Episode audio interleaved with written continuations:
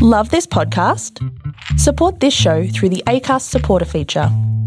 It's up to you how much you give, and there's no regular commitment. Just hit the link in the show description to support now. Ever catch yourself eating the same flavorless dinner three days in a row? Dreaming of something better? Well, HelloFresh is your guilt free dream come true, baby. It's me, Keke Palmer. Let's wake up those taste buds with hot, juicy pecan crusted chicken or garlic butter shrimp scampi. Mm. Hello Fresh. Stop dreaming of all the delicious possibilities and dig in at HelloFresh.com. Let's get this dinner party started.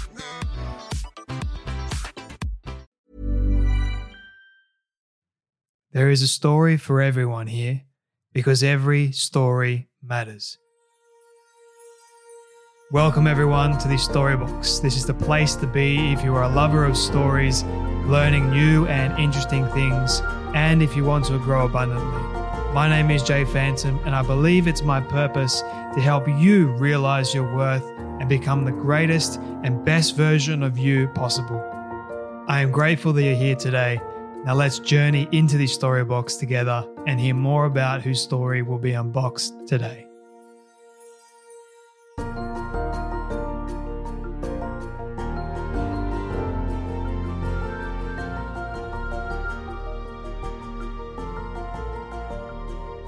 Many of you, like me, can put up your hand and say, Jay, I love Whitney Houston's music?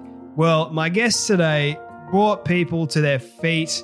He moved their souls and their and literally their minds when he auditioned for America's Got Talent and he sung one of Whitney Houston's classics and literally blew everyone away. He it really was awe inspiring, and I highly encourage you to go and watch that video. He sung the song flawlessly. I'm not kidding. Go and watch it uh, after you've listened to this conversation, that is. But my guest today is uh, Johnny Manuel. Now, Johnny is a great human being, very down to earth. Uh, and we had a great conversation today, as you're about to listen to. But Johnny is a Michigan born, Sydney based pop act who has captivated audiences around the world with his show stopping voice. He enters a new era with the release of his new single, Lost in the Music. As a child, Johnny couldn't be pulled away from the radio as soon as he discovered the joy of performance and his incredible music uh, manship uh, in the church choir. He has been a prolific performer ever since appearing on The Voice Australia. I'm sure some of you, if you watch the show, would recognize him there, and America's Got Talent and Eurovision uh, as well. Uh, all the while honing his skills and building an inter- international fan base. People love this guy. He's now defining his own artistic vision. Johnny is writing and recording music that is true to his lifelong commitment and to his craft alongside producer Michael Fatkin and writer David uh, uh, Ryan Harris. Johnny's new sound captivates uh, or captures, sorry, his personality and broadcasts it as slick, upbeat, and pop. Lost in the Music embodies the highs and lows of lovers in turmoil. While the song was originally inspired by, a romantic relationship, Johnny began to discover meaningful parallels with his career in the relationship with music rather than getting caught up in the industry and letting his passion fade. Now, my friends, if you do get something from this conversation, I have no doubt that you will, please share it around to your friends and family. Show some love to Johnny by sharing this incredible conversation on your social media platform.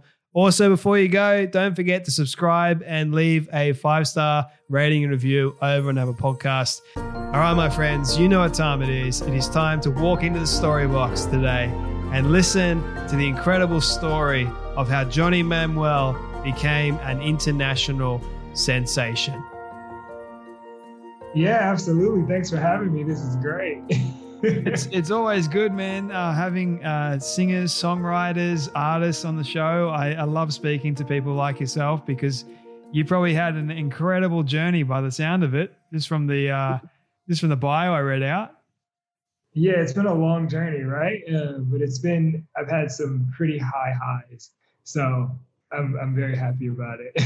no, no doubt, man. I mean, your your Whitney Houston's "I Have Nothing" uh, that video got well over 24.5 million views, which is honestly stellar stuff. You had probably hundreds of thousands of people watching you on The Voice as well. You had Australia cheering for you, you had America cheering, you had the whole, whole world, man, cheering for you. Um, do you ever, do you ever just yeah. pinch yourself, man? Yeah, every day actually. Um, just because I've just been able to do what I love for so long, and um, I know that it's it's a very um, I don't know, it's a special thing that I'm able to do, and I'm very very grateful for it because there's plenty of people out there that you know want to do what I'm doing or want to be doing whatever it is that that's truly in their hearts, and they're just unable to do it, and I'm so I'm just very very grateful. Yeah. Mm. Man, I'm curious. This is a question I normally ask everyone at the beginning, but I'm even more fascinated by you because you've had a lot of high highs. What does success look like for you? Oh man, you know it's it it's evolved over the years, right? And so now success for me is just being able to sing and, and reach as many people as possible with um, my voice because I, I truly feel in my heart that that's what I was put here for. Um, and so, yeah, for me, as long as I'm continuing to do what I love and reaching as many people as possible, that's success. Why do you think your version of success has evolved for you over time? I think it's just an attitude of like, keep going, right? That's always been my mantra, no matter what happens. Like I said before, I've had some very high highs, but I've also had some pretty low lows. um, and during those times, it was just important for me to um, just keep going, even if I couldn't see what the next step was or, or, how to go about it. It was just taking it in the dark, you know. So, so talk yeah. to me about those low lows. How did they come about? Yeah, you know, it's all been music based, thankfully. Nothing in my personal life has ever been too low, um, which is great. But in my career, it's just the music industry is tough. I guess it's like any industry, right? But I'm in the music industry, so I can only speak about what I know.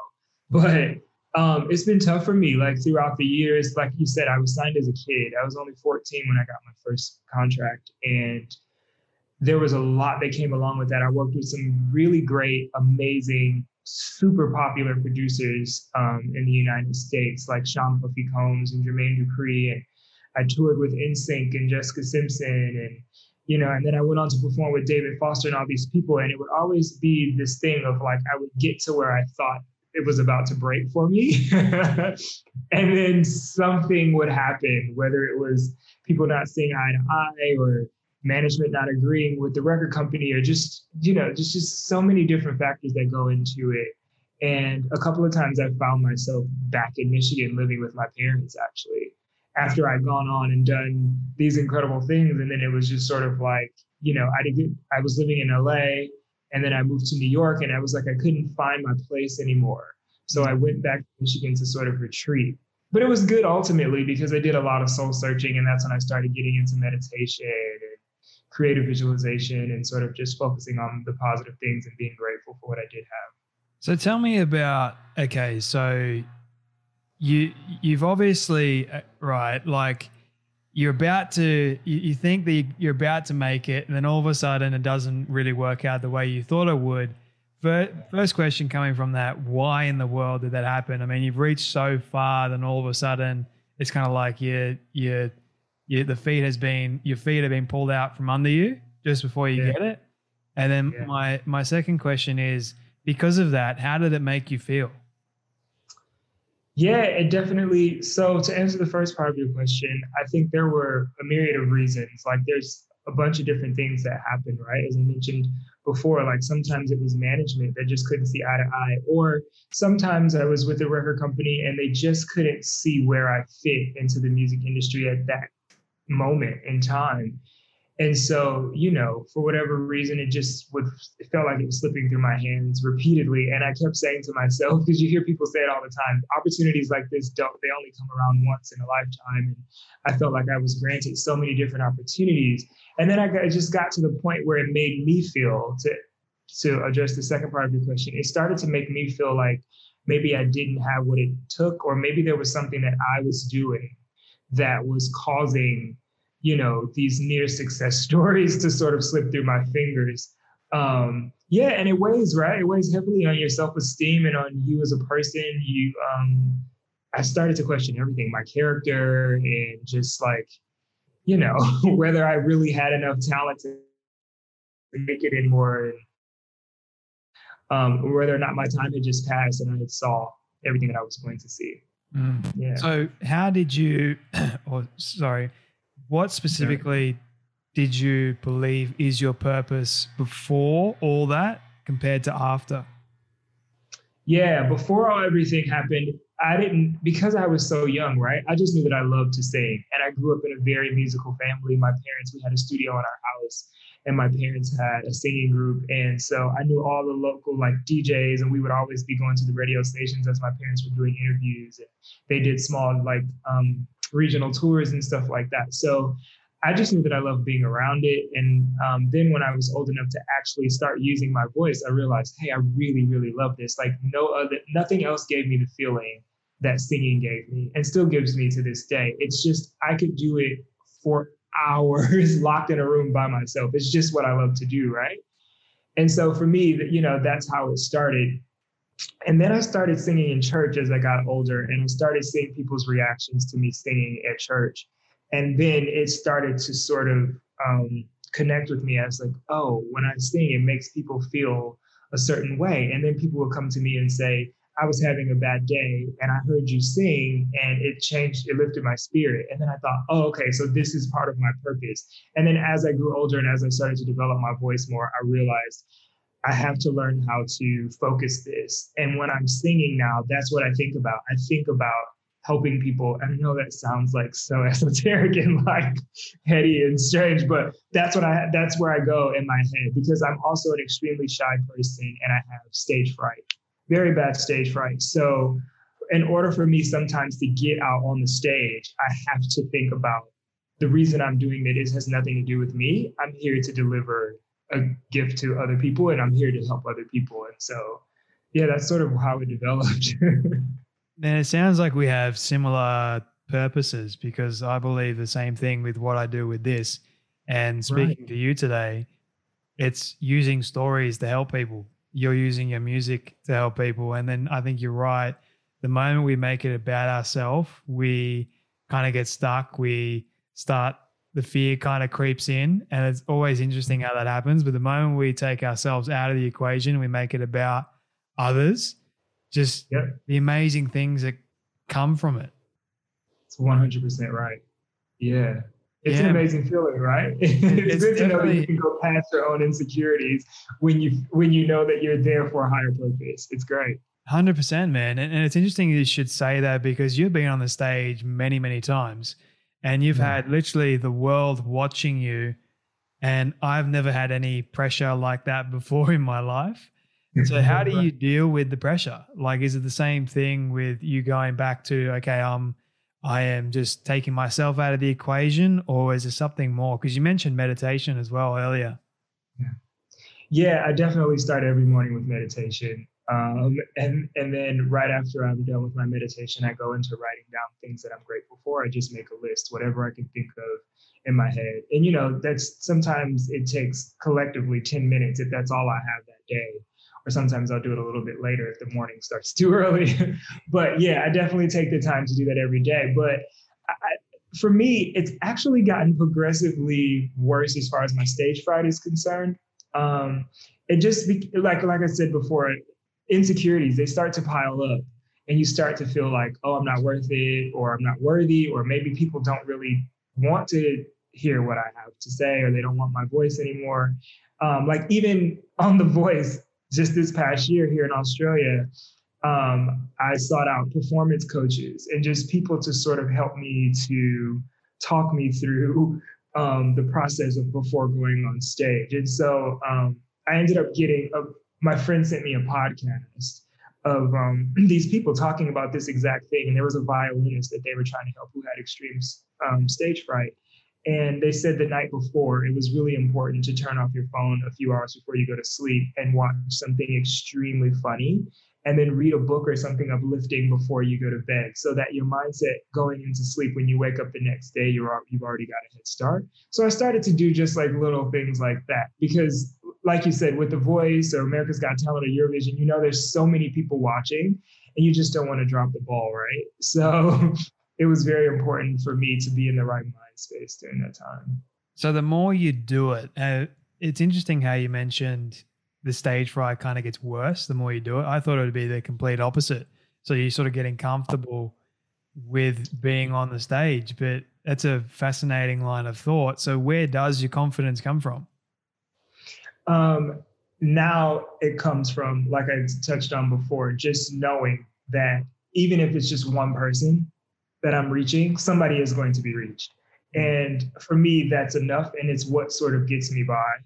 Um, but also, I think the stage fright has increased for me because I've moved a lot. And for me, like, I'm a creature of habit. And so when I'm in new environments and new spaces, which I'm forced to be because of my career, sometimes it sends me into a spiral. And then you'll find me in a corner somewhere by myself, and everyone's like, Are you all right? I'm like, Yeah, no, I'm fine. You know, it's just, it's going to take me a minute to adjust. And so when you're doing something like The Voice, and there's, you know, I'm in a I was coming into, I moved to Australia January last year and I traveled here for years, but I just moved here last year, January. And so it's all new people. Um, and then, you know, these people are highly, highly successful, right? These producers that are on the shows and all the other people that work, the cameramen and everyone, they're so skilled at what they do. And so I just wanted to make sure that I wasn't letting anyone down and that I was bringing the best of myself every single time I performed as well. And so I think just the pressure of that sort of played into my stage fright a bit. Mm. Yeah. Now, it's also interesting because um, I'm always curious about if you don't win the voice, do you still have opportunities that come from that? Yeah. Did you find that for yourself? Yeah, I actually found so all the songs that I've recorded that I will be releasing throughout this year um, have been produced by Michael Fatkin, who is the producer that I met through The Voice. He was um, he produced the, my winner single for The Voice, and my current manager is someone who was working on The Voice, and we met during during the process. And um, if it weren't for those two people, I probably wouldn't be sitting here talking to you right now. So I'm extremely grateful for the experience of The Voice and what happened after. Even during COVID, um, I was able to, you know, record music and then get out and perform a bit. Here in Australia, we've been very lucky um, with that. And so, yeah, because I remember coming off America's Got Talent and I got booked for a lot of corporate gigs. And all of them wanted me to just sing the songs that I sung on the show, right? But no one was interested in letting me sing original music. And so I knew that I didn't want to make that same mistake this time. And so I wanted to make sure that I had original material ready to go once the show was over, win or lose. Yeah. Mm. So talk to me about your creative process with creating music, becoming coming up with original songs. Cause I can I can only have a guess that it's not easy, or does it come easy for you?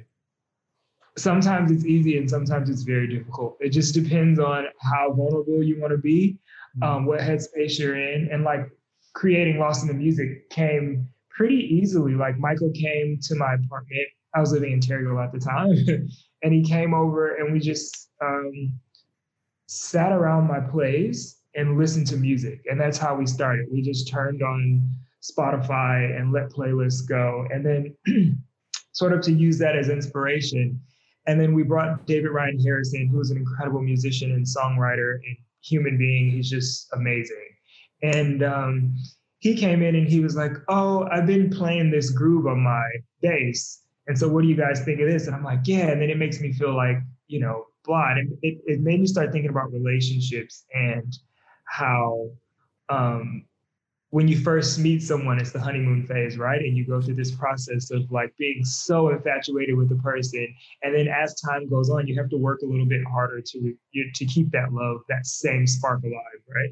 And so that's been my relationship with music as well. And I started to notice the parallels, and I had to find my way back to my original love, which is music. And um, we put it in song, and that's how Lost in the Music came about. Mm. That's yeah. a, that's a pretty incredible story, man. So, like, I'm, I'm always fascinated by was there any challenge for you coming up with Lost in the Music at all? Like actually coming up with the words? Did you struggle or did it just flow straight out? No, that particular song flowed. Actually, all the songs that we have coming out for the rest of this year, they just sort of came out. It was like a natural flow that we had and it was good. But I have definitely had times in the past where it took two or three weeks to write a verse of a song. And it was just because emotionally, you have to be very vulnerable. And I think the more honest you are, the more vulnerable you are, the more people you touch. But sometimes it's hard. You want to hold on to your stories. You want to keep some mystery there. And so you don't want to say everything you, you know, feel in your heart. And so those times it's a little bit harder. Sometimes you just cannot get the right feel for it. And it just never feels like you're there until mm. there's this moment and there's a spark. So, mm. yeah. it, speaking about all your other songs that you, I believe, are yet to release or the ones that you've done, which one would you say that you're the most proud of? Oh, right. Um, there's a song called Irreplaceable that we wrote. I wrote it with a guy named Jonas Myrin, and he's in LA, but he's from Sweden. And Michael Fatkin produced it. And it's, yeah, that's a pretty special one, I think. It's a ballad, and I think it's more of what people would expect for me to sing after seeing me on the television shows. It's definitely a big love ballad. And it's just, I'm just proud of it because I was really vulnerable and open about the love that I feel for uh, my partner. And yeah, it's good. Do you feel like anything is missing currently in your life? No.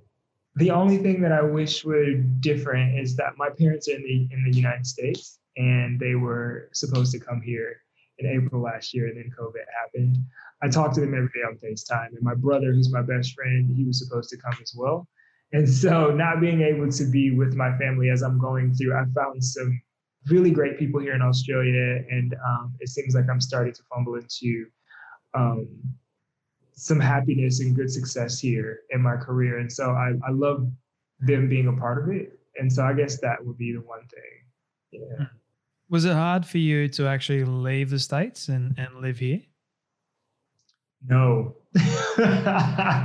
no, it was not hard. Um, I love the US um, and in particular Los Angeles, which is where I call home now and have for years. Um, but I traveled to Australia several times and I just saw how easy life is here. And um, for me, it's interesting because people are friendlier, but they're more direct here in Australia. and that's a good combination for me. I, I really enjoy that. And then it's just so beautiful, right? It's a huge country, um, but so much of it is uninhibited and um, yeah, I just, I just, I love it here. I love the people. I love the energy. And people ask me all the time, "Do you miss the U.S.? Do you miss it?" And I said, "No, not yet. I haven't missed it yet." Mm. So talk to me about. Okay, this is more of a fun question. What has been the weirdest okay. food combination you've ever tried, either here in Australia or in America? Food combination. Um, I'm a vegan of 18 years, so for me, wow. it's like, yeah, it's pretty like um, every day. Like I said before, I'm a creature of habit, so it's every day the same thing. I remember though one time when I was in LA, we went to dinner with some record executive, and they took us to some fancy restaurant, and everyone was eating, and I was eating, and I was like, "What is this?" And we were eating um, alligator. Right. And I, yeah, so that was the weirdest thing. And then after I realized that's what I was eating was one of the reasons I went vegan. No, I don't. I don't blame you at all. I wouldn't even want to yeah. touch crocodile or, you know. Yeah.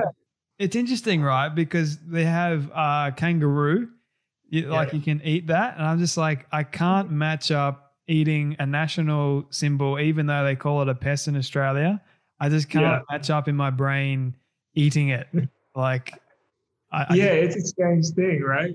I yeah. could never, I could never eat kangaroo, but yeah, no, yeah. Oh. I didn't even, I didn't know it was a thing here. I didn't know that people actually did eat kangaroo here until I went to dinner and someone they were having a conversation about it, and I was like, what?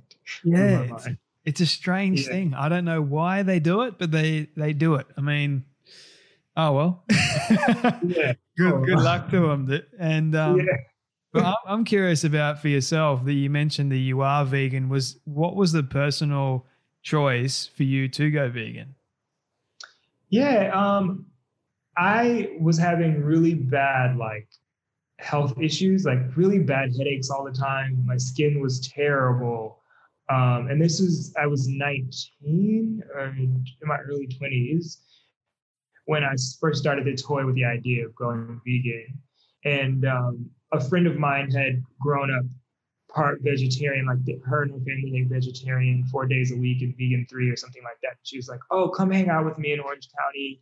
My family, my like my parents will cook for us all weekend and we'll just hang out." And I'm like, "Okay, cool." And I immediately felt a change. Mm. Like I felt lighter. I was able to sleep through the night, which I hadn't been able to do for a really long time. And I didn't have a headache for like three days straight. And I was like, "Oh, maybe there's something to this." And so she said, "Well, just try it for a couple more weeks or whatever and see how you feel." And then I did. And then I said to her, I think I'm going to go for a month. And so then she, we started making challenges. And then I just sort of never turned back because I just felt great. My skin started to clear up and my health complications went away. And for me, it just, it works. So Mm. yeah. It's a major difference when you do have a diet change and you, you Yeah. start to understand how important food really is to one's overall health. And because Yeah. I, I know I've, I've been there, I haven't gone vegan, I've gone more, you know, health conscious, organic. I have what they Yeah. call, um, or I call the freedom diet. So it's Yeah. more or less like I, I get to pick what I eat, but I'm not going to blame anyone for you know, eating the wrong kinds of food. So I, I'm always conscious eating the right kinds of food, the amount, that sort of thing. But it's freedom for me. It's like not specific to okay, I'm going to be you know vegan, I'm going to be keto, I'm going to be this and that. No. Right. Um, Yeah, and I, I tell people all the time I'm an accidental vegan. Like I didn't even realize that I was transitioning to that, and when I was doing it, I just thought, "Oh, I'm eating these foods, and they make me feel better, so I'll keep eating these foods." And now I'm afraid because I, uh, one time I accidentally had chicken, or I think it was pork actually, in like a bowl, and I was sick for like three days, and I was like, "Well, clearly my body is not going to tolerate this anymore." But I like your approach. That's good. The freedom diet. I You've like that. been you've been eating a certain way for a number of years. Your body's gotten used to it. It's adjusted to it. So of course, having a a foreign food and adding that to your system, even just once, you can notice a major difference to your overall health. Um, Yeah, that's right. so curious thing, man. Um, couple more questions for you, if you don't mind. So Sure. when a moment for you in your life that you least expected to happen gave you a renewed perspective, which event or moment for you? Right. That is such a good question. Um, I guess a highlight for me was um, again, it was me on stage, but uh, I performed and it was in Muhammad Ali's later years of his life. He was definitely suffering. I was actually performing at a charity event for Parkinson's disease. And um, we'd been all, we'd all been told like everyone before he came in that like he was going he wasn't feeling well that day he was going to be sitting the whole time and uh, i got up and i sang and near the middle of my performance he just stood up and started clapping and so for me that was like life changing it was even hard for me to finish the performance because you know it's like i i also really look up to i looked up to muhammad ali for years. And so Man. to see him doing that and for i think because they prefaced the night with he's going to be sitting all day he's not having a good day and he felt compelled to stand up for me i was like this yeah this reaffirms that i'm definitely here to be doing this because obviously maybe i helped him out in his day and i got to meet him after it was really really great and he was a kind person and yeah i didn't expect that so Did you, that's a great story, man. I love that story, especially because it had Muhammad Ali in it. That yeah you were able you were able to get the champ to stand. I Yeah. mean, that's powerful, dude. Like, Right. yeah. Uh, I yeah. can't. Did you get a photo with him? yeah i did Oh, I'm so jealous. him and- his daughter that was with him that night. Yeah, it was good. That's insane, man. Well, my final question for you. This is my all-time favorite question I ask all my guests at the very end. It's a hypothetical one, so I want you to imagine with me for a moment that you've been able to reach the age of 100. All your Mhm. friends and your family have decided to put together a film for you of everything you've ever said and everything you've ever done. Don't ask me how in the world they got it all. We'll call it magic for the sake of argument. But they've been able to get it. I know. They've been able to get it and show it to you on your 100th birthday. What do you want that film to say and to show about your life? Oh, that is a fantastic question. Um, I would like for there hopefully to be many, many testimonials of people's lives that I've changed throughout the years for the better. Um, people that I've encouraged or given hope to or inspired in some way. Um, yeah, and I hope to leave a legacy of love and empowerment behind for sure. So that would be great. And then hopefully there's some performance highlights in there. I have no doubt there will be, man. Uh, where where can people listen to your new song, man, and, and download it and learn more about you? Absolutely. Yeah. It's on all streaming platforms. So Spotify, Apple, Amazon Music, whatever your YouTube, uh, whatever your preference is. And then you can keep track of and updated on what I'm doing on my Instagram. And it's just at Johnny Manuel is my handle or my website, which is johnnymanuel.com.au. You got a pretty cool last name, man. Thank you. Oh man, it's a, it's a great song. Love your work. Thank you so much for taking the time to be here today, for sharing your story, your your advice, and your creative spark as well. I think people are going to resonate with with you and uh, what you've been through as well. So thank you for coming on the Storybox podcast, man. Absolutely. Thank you for having me. This is a pleasure. I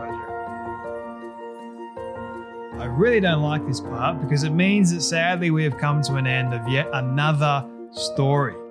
I just want to say thank you to all of you for tuning in and listening to our guest today.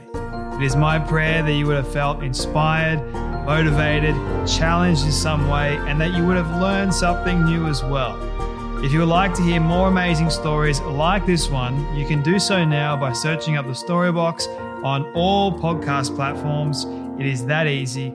And if you did get something from today's guest, please do share it around with your friend or family member who you feel could benefit from hearing today's story. And before you go, I greatly appreciate it if you could spend 30 seconds leaving a rating review over on Apple Podcasts. It goes a long way to reaching more people and building this community of the Storybox. Let's start changing lives through powerful stories like this one you heard today. Your support is always greatly appreciated. Until next time, when we dive back into the story box, I'm Jay Phantom, and don't forget, your story is worth more than you know. I'll catch you then.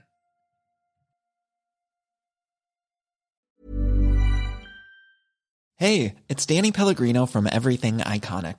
Ready to upgrade your style game without blowing your budget? Check out Quince. They've got all the good stuff shirts and polos, activewear, and fine leather goods, all at 50 to 80% less than other high end brands. And the best part? They're all about safe, ethical, and responsible manufacturing. Get that luxury vibe without the luxury price tag. Hit up quince.com slash upgrade for free shipping and 365 day returns on your next order. That's quince.com slash upgrade.